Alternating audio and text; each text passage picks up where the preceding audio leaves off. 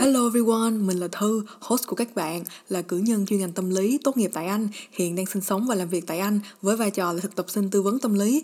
Chào mừng các bạn đến với Amateur Psychology, tay mơ học đời bằng tâm lý học. Đây là một series podcast với tiêu chuẩn ngắn gọn, dễ hiểu, sử dụng thông tin trích dẫn từ các nghiên cứu tâm lý học uy tín, học thuật và có căn cứ, thích hợp cho người muốn động vị thế giới và bản thân bằng khoa học.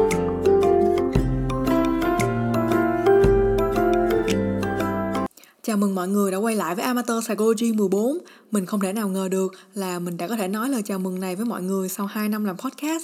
Amateur Psychology có thể vận hành đến ngày hôm nay là nhờ vào sự ủng hộ bền bỉ của mọi người trong một chặng đường chúng ta đã đi cùng nhau từ ngày mình còn lóng ngóng học cách ghi âm, cách chỉnh sửa file âm thanh, cách viết kịch bản và phân phối podcast khi chỉ là một đứa trẻ con đang học đại học cho đến ngày hôm nay. Cảm ơn mọi người vô cùng vô cùng nhiều. Mình luôn biết ơn sự có mặt của mọi người mỗi khi ngồi tự thu âm podcast một mình như thế này mình luôn nghĩ đến một ai đó đang trong thế giới an toàn và riêng tư của họ đang chia sẻ không gian này cùng lắng nghe những điều chúng ta chia sẻ cùng nhau những ngày đầu mình làm podcast, mục tiêu duy nhất của mình dường như chỉ là để biến tiếng nói của mình thành một điều gì đó lớn hơn một chút, tiếng nói của một đơn thể. Quá nhỏ bé để được truyền tải đến nhiều hơn một người qua những cuộc hội thoại. Chính từ khao khát muốn chia sẻ kiến thức mà amateur psychology được ra đời. Vậy nhưng sau ba mùa podcast, mình nhận ra Amateur Psychology có thể làm điều gì đó vươn xa hơn mục đích ban đầu của mình.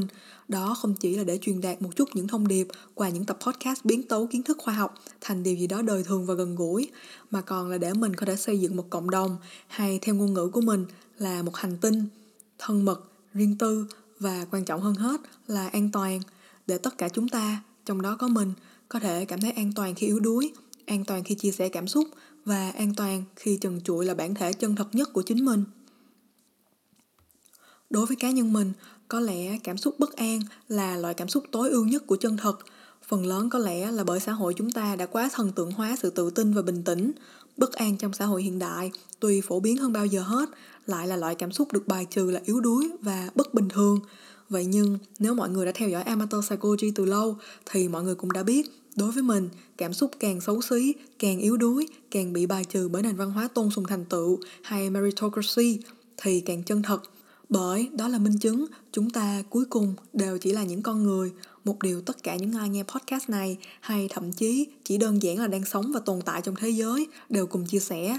Không phải ai cũng tài giỏi, không phải ai cũng xinh đẹp, không phải ai cũng thành đạt hay có vốn hiểu biết trù phú. Nhưng chắc chắn rằng tất cả con người chúng ta đều là những sinh vật bất an. Đến với episode 61 ngày hôm nay, mình muốn chia sẻ với mọi người về trạng thái gọi là anxiety hay sự bất an. Cảm giác bất an là gì? Bất an có phải là bất bình thường hay không? Và làm sao để có thể xoa dịu và ứng phó với cảm giác bất an này?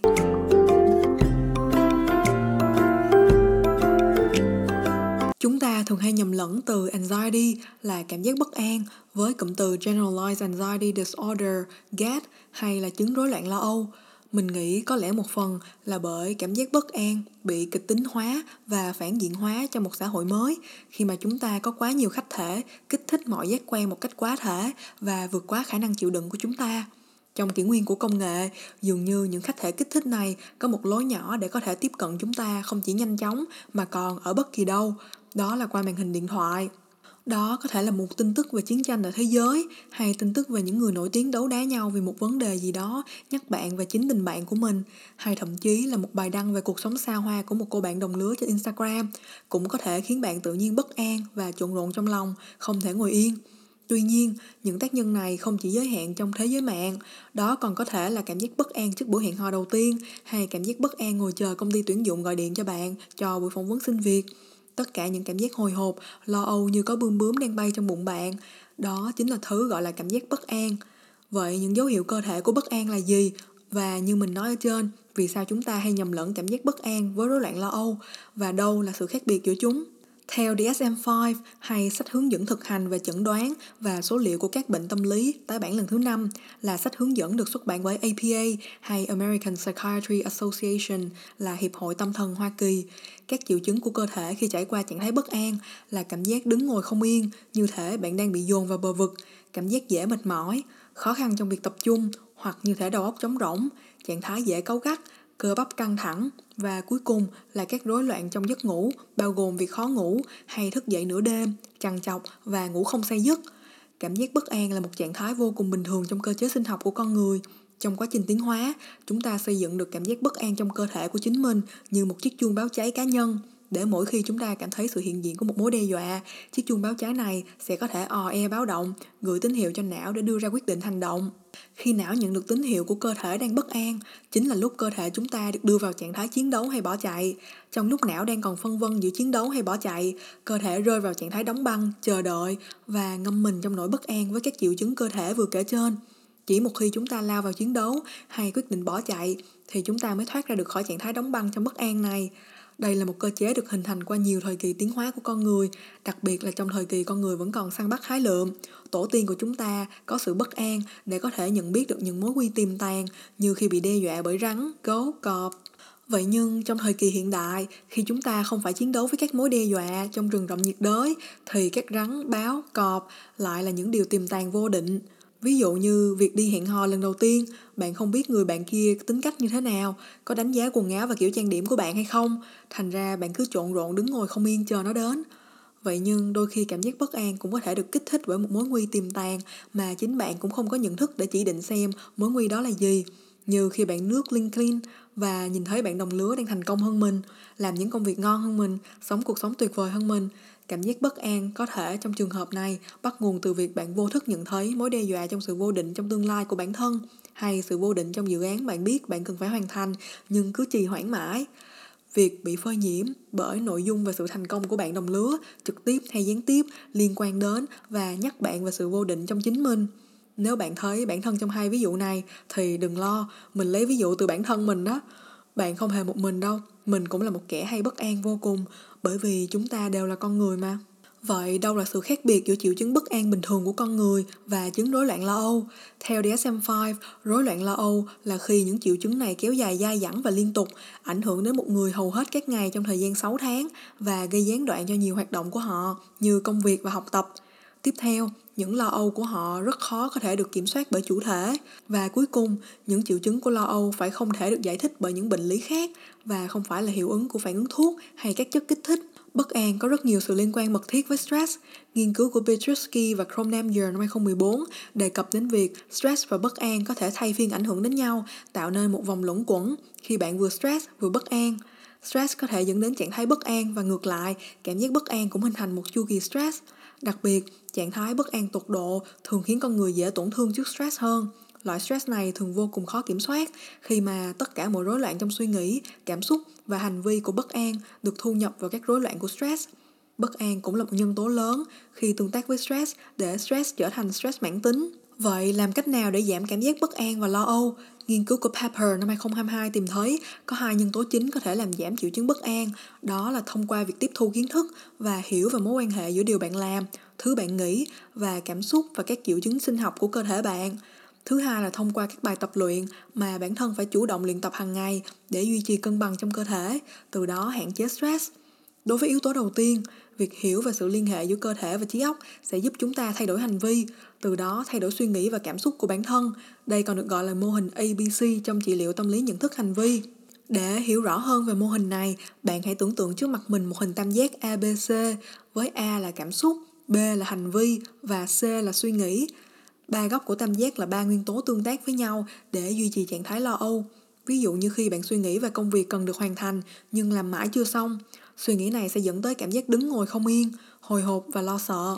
Những cảm giác này sẽ dẫn tới hành vi là suy đi nghĩ lại và lo lắng nhiều hơn.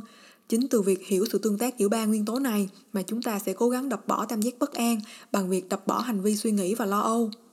Cách đập bỏ hành vi nằm ở nhân tố sử dụng các bài tập luyện để thư giãn. Các bài tập này có thể bao gồm bài tập về thư giãn cơ hay Progressive Muscle Relaxation.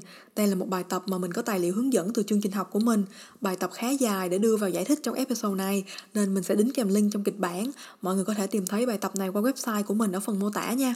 Nhưng tóm gọn lại, thì đây là bài tập bao gồm việc căng và siết cơ, rồi thả lỏng để nhận biết được các dấu hiệu của cơ căng thẳng khi bạn bất an và lo âu từ đó giúp bạn nhận ra và thả lỏng cơ thể khi căng thẳng. Thêm vào đó là bài tập thiền bằng cách nghĩ về một ký ức đẹp và bình yên.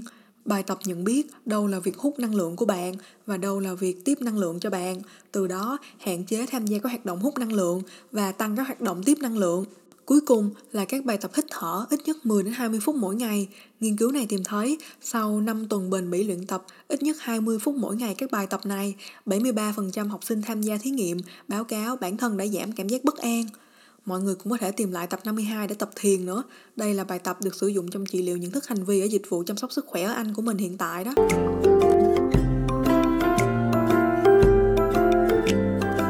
Episode hôm nay đến đây cũng đã khá dài rồi. Mình mong là những chia sẻ của Amateur Psychology ngày hôm nay đã đem lại một chút kiến thức về sự bất an cho mọi người, cũng như bình thường hóa cảm giác khó nhằn này. Chúng ta cuối cùng đều là những con người vô cùng bình thường thôi. Những ngày này mình cũng đặc biệt cảm thấy bất an khi mà mình vẫn đang trong quá trình là một dự án khác, tiếp tục sản xuất 14 cho Amateur Psychology, tăng thời gian thực tập lâm sàng trong công việc toàn thời gian của mình, cũng như hoàn thành các bài luận và ghi âm lâm sàng để nộp cho trường đại học. Có những ngày mình thức dậy, chưa kịp rời khỏi giường đã cảm thấy bất an, ngồi trước máy tính đến giờ mở máy làm việc, cảm thấy bất an, cứ nghĩ đến bài luận văn chưa viết xong và bao công việc gian dở cho các dự án là mình lại cứ đứng ngồi không yên. Vậy nhưng thứ sáu vừa rồi, mình đã khép lại một vài ca bệnh nhân nặng đầu, hoàn thành bản nháp luận văn và đang trong những bước cuối cùng để hoàn thành file ghi âm và đã viết và hoàn thành kịch bản podcast trong đêm thứ bảy. Vậy là mọi thứ đã được giải quyết chút ít. Mình cuối cùng cũng đã có thể thở lại được rồi. Nếu bạn cũng đang trải qua cảm giác lo âu, mình sẽ chia sẻ với bạn một câu nói mà bệnh nhân rối loạn lo âu của mình đã sử dụng để xoa dịu sự bất an của bà ấy. Đó là ngày hôm nay rồi sẽ là lịch sử thôi, hay today will be history. Bà ấy đã hoàn thành trị liệu và được xác nhận đã khỏi rối loạn lo âu theo nhận định của bà và cả kết quả trị liệu rồi. Nên mình nghĩ đây là một câu nói có hiệu quả đó. Mình cũng đang tập nói với bản thân điều này mỗi khi bất an nữa. Mình chúc mọi người luôn bình tâm và có thể thở một cách nhẹ nhàng. Hẹn gặp lại mọi người ở tập tiếp theo nha. Bye bye!